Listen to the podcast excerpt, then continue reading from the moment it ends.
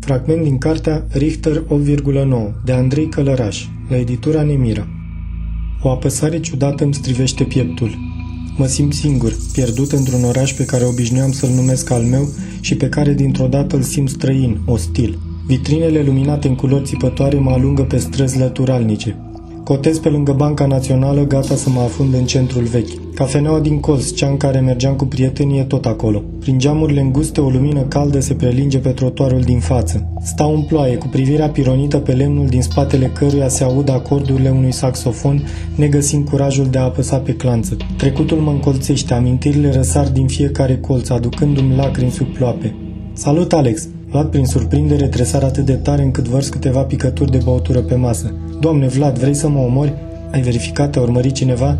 Întreabă pe un ton scăzut în timp ce ochii aleargă în toate părțile. Vlad, liniștește-te, ce naiba se întâmplă? Își duce un deget la buze și îmi face semn spre fata care se apropie să ia comanda. Nu știu cât timp avem la dispoziție, așa că voi intra direct în subiect. În primul rând sunt convins că nu știi nimic despre Antichitera, nu-i așa? Ar fi trebuit?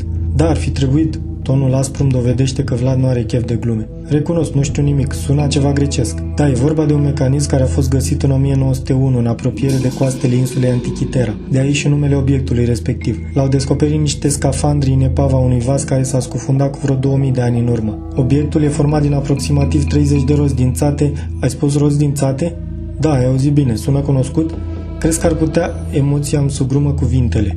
Dă paharul de coniac peste cap, tamponându-și îndelung cura cu un șervețel. Nu știu, e greu de spus. Oricum îți povestesc despre el ca să înțelegi că dispozitive a căror complexitate e de necrezut pentru epoca respectivă au fost create totuși. Cât de vechi e acest Antichitera? Nu există un consens, dar majoritatea celor care l-au studiat cred că a fost realizat în jurul anului 150 înainte de Hristos.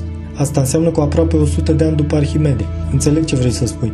Ar putea foarte bine să fie contemporan cu el sau să fi fost construit pe baza unor planuri trasate de Arhimede. De altfel, sunt voci avizate care susțin acest lucru. Căldura din jur a ajuns insuportabilă. La ce folosea aparatul? Ei, și aici există o divergență de opinii.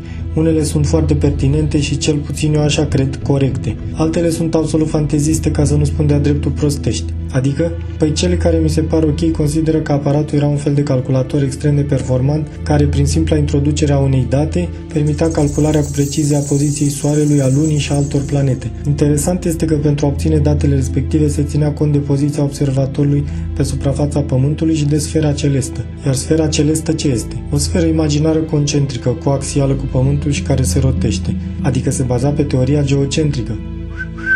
Vlad fluier admirativ cu două degete la tâmplă în chip de salut. Sunt impresionat, maestre. Legenda mai spune că atunci când au încercat aparatul, constructorii s-au speriat atât de tare văzând de ce este în stare, încât au hotărât să-l desfacă în bucăți și să-l împrăștie în cele patru zări, odată cu planurile și schițele, pentru ca nimeni niciodată să nu-l mai poată reasambla. Ar fi vorba de 12 fragmente, tot atâtea câți savanți au lucrat la construcția lui. E posibil ca unele dintre părți să fi supraviețuit timpului, nu-i așa? Se pare că da. Cum altfel s-ar explica apariția unor artefacte greu de identificat și a câtorva texte enigmatice? Te gândești că obiectul care s-a evaporat din inventarul muzeului din Cairo ar putea fi una dintre bucăți? Răsucește paharul între degetele cu unghii tăiate adânc în carne. Da, de ce nu? Atunci ești convins că incendiul de la muzeu a fost provocat pentru a ascunde furtul artefactului? Absolut. Și cine crezi că se află în spatele poveștii? Vlad desface brațele la neputință. Oricine, prietene, oricine. Atunci m-am liniștit, nu pot reține ironia. De unde, mama naibii, vrei să știu eu așa ceva? Tot ce pot să spun este că lista nebunilor aviz de putere și care mai și dispun de mijloacele necesare pentru finanțarea unei căutări de o asemenea învergură este, din păcate, foarte, foarte lungă. Oare asta să caute Schulz? Atunci ce rol are tabloul în toată povestea? Doar praf în ochi? Iar cloșardul? Caietele lui? Asta să fie adevărata ținta a lui Schulz? Dumnezeule, înseamnă că Garino, cloșardul, a reușit să găsească bucățile împrășteate prin lume și să le pună la un loc reîntregim puzzle-ul? Alex, te simți bine? A fost fragment din cartea Richter 8,9 de Andrei Călăraș, la editura Nemira.